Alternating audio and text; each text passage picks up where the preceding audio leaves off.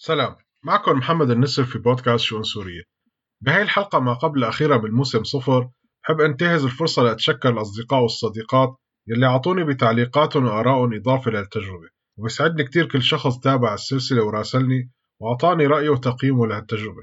بعد الحلقة الأخيرة رح يكون في وقفة وإعادة تقييم للتجربة وأخذ الأفكار والتعليقات كأساس التقييم، فلا تبخلوا علي بتعليقاتكم وراسلوني، ولا تنسوا متابعة صفحة شؤون سوريا على فيسبوك كمان على تويتر. بالإضافة لحلقات البودكاست عم انشر بعض المتابعات السياسية والملخصات لمقالات ودراسات. في حلقة اليوم الحديث رح ياخذنا لمناقشة أحد المواضيع المفصلية في سوريا، ما يسمى الدول الضامنة، وموقفنا منها كسوريين.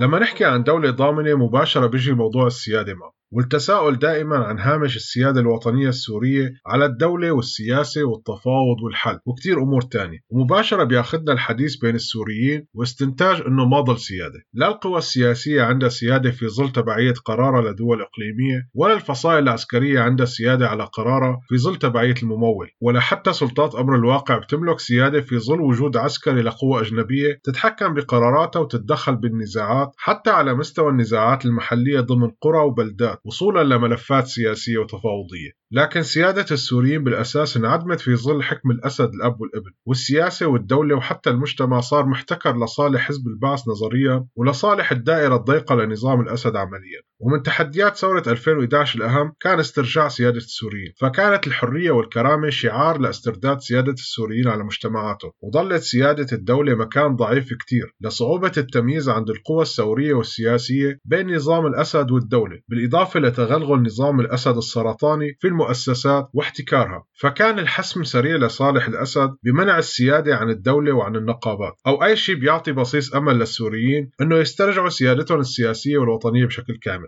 وشفنا كيف سحب مؤسسات الدولة من المناطق اللي انسحب منها نظام الأسد أمنيا وعسكريا، وترك ملايين السوريين أمام فراغ مؤسساتي مرعب، كان أسوأ عقاب جماعي مارسه الأسد على السوريين، واللي ما انفتح حديثه لليوم بسبب عدم من التمييز لحد هاللحظة بين الدولة وبين نظام الأسد يلي خاطفه. بالتالي غابت المطالب والحس بالمسؤولية الوطنية لاسترجاع الدولة من الأسد بأي ثمن ومنافسته عليها، واسترجاع الشرعية والسيادة.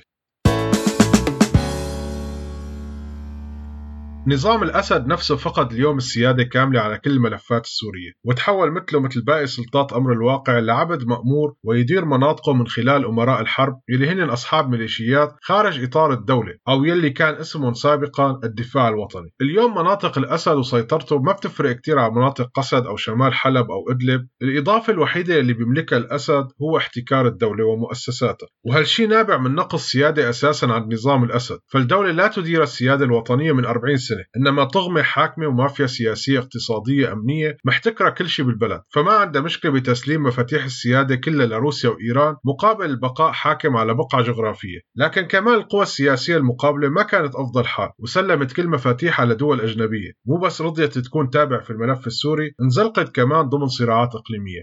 رغم هالشي الدول المعنية بالشأن السوري بكل بيان على الطالعة والنازلة بيحكولنا عن السيادة الوطنية والوحدة الوطنية، وأنه لا حل عسكري في سوريا، وأنه الحل تفاوضي سوري سوري، لكن الواقع عم يقول عكس هالشي. عم نشوف انعدام السيادة الوطنية وصراع أهلي عم يشتد كل يوم وتغذيه الدول والقوى السياسية التابعة لها، وعم نشوف لجوء الدول من خلال الفصائل السورية اللي مسيطرة عليها لمزيد من الحسم العسكري لمصالحها. والأهم أنه الحل التفاوضي حتى على مستوى اتفاقات وقف النار والهدن عم يتم إعلانه وبكل وقاحة بلقاءات ثنائية وثلاثية واجتماعات ومؤتمرات دول أجنبية لتبحث الحل في سوريا، ويغيب عنا أي طرف سوري. حتى بشار الأسد في أحد لقاءاته الصحفية انسأل كيف توجه لجبهة إدلب وتصور هناك عند المدافع باليوم يلي صارت فيها قمة بوتين وأردوغان حول هدنة في سوريا، فكان جوابه بدون أي حرج بأنه نسي وما كان عنده اطلاع على هيك اجتماع. والأمثلة أكثر من هيك بكتير عند الأطراف الأخرى في سوريا، وتحولها للعبة منزوعة السيادة بإيد الدول يلي قالوا لنا عنها ضامنة. إلى أي حد فينا نعتبر الدول الثلاثة روسيا وإيران وتركيا هي دول ضامنة؟ ولشو ضامنة؟ إن كان إيران عم تتمدد بشكل سرطاني وخاصة المناطق اللي بعيدة عن الأعين مثل دير الزور، وروسيا اللي عم تتدخل بكل مشكلة عم تصير بضيعة ويجي ضابط شرطة عسكرية روسي عم يحل مشاكلها كأنه مختار الحارة، وتركيا اللي بتمسك أغلب الفصائل وبنفس الوقت الفصائل عم تعيش صراع دموي، وأمريكا اللي بكل خطاب لرئيسها بيحكي لنا عن النفط يلي حط إيده عليه ويلي ما بنحلم نشم ريحته إذا ما مشي الحل في سوريا على كيفه. فإلى أي درجة فينا فعلا نتقبل تسمية الدول الضامنة؟ سلطات أمر الواقع عم تحكي عن الدول اللي ما هي تابعة لها منها دول احتلال، فقسد بيعتبر تركيا محتل، والأسد بيعتبر أمريكا وتركيا محتل، وسلطات أمر الواقع شمال حلب وإدلب بيعتبروا روسيا وإيران محتل. تصرف الدول وتهميشها للسوريين بالقرار السياسي والتفاوضي والميداني هو اللي بيقودنا إنه كل القوى الأجنبية المتواجدة عسكريا في سوريا هي دول احتلال عسكري، وكل الدول اللي عم تتفاوض معها وتغيب السوريين هي دول احتلال سياسي كمان.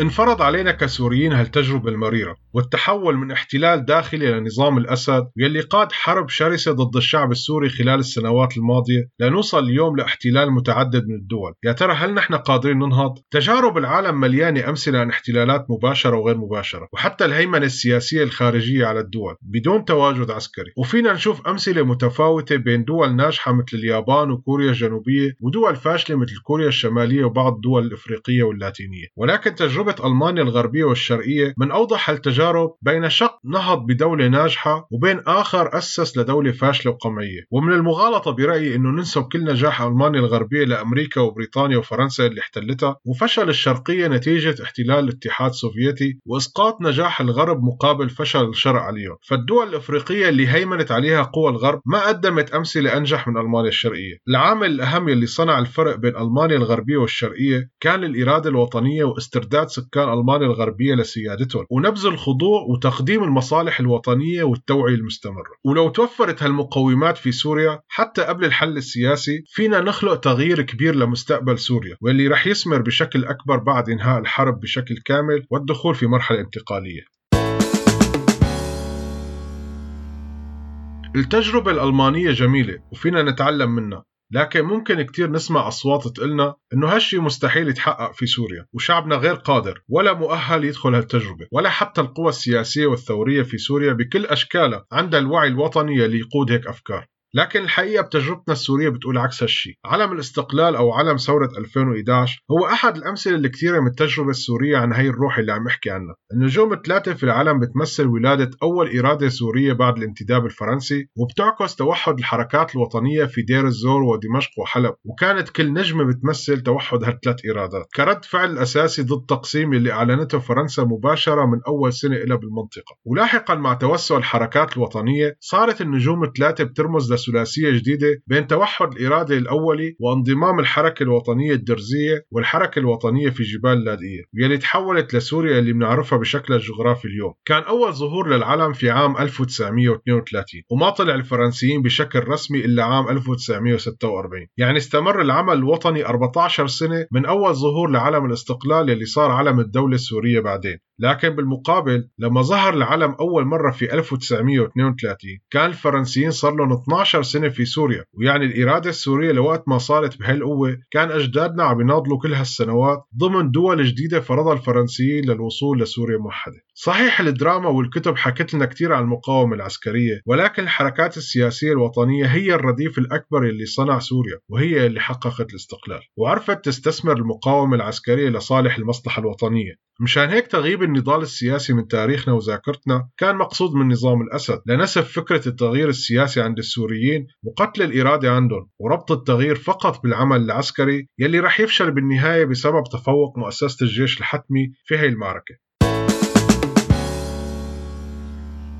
بعد انهيار الإمبراطورية العثمانية ما كان عندنا ممارسة سياسية، وكان السوريين في صدمة كبيرة، وإجا الفرنسيين كمان قسموهم لخمس دول، وكان بدهم وقت لإعادة ترميم نفسهم وتجاوز الصدمة وتعلم مبادئ العمل السياسي وتنشئة التيارات السياسية القومية والإسلامية أو غيرها من التيارات يلي كانت دارجة في الدول الغربية. هالشي خلق فرصة كبيرة لبناء الإرادة الوطنية وتهيئة الطريق للنضال السياسي، وشكلت المقاومة العسكرية لاحقا رديف داعم.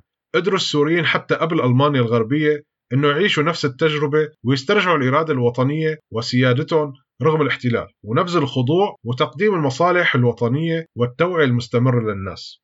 نعم، فينا نبني دولتنا رغم الاحتلال، وفينا نتعلم من التجربة الألمانية، والأهم فينا نثق بالسوريين لأنه عملوها قبل هالمرة. دمتم بخير.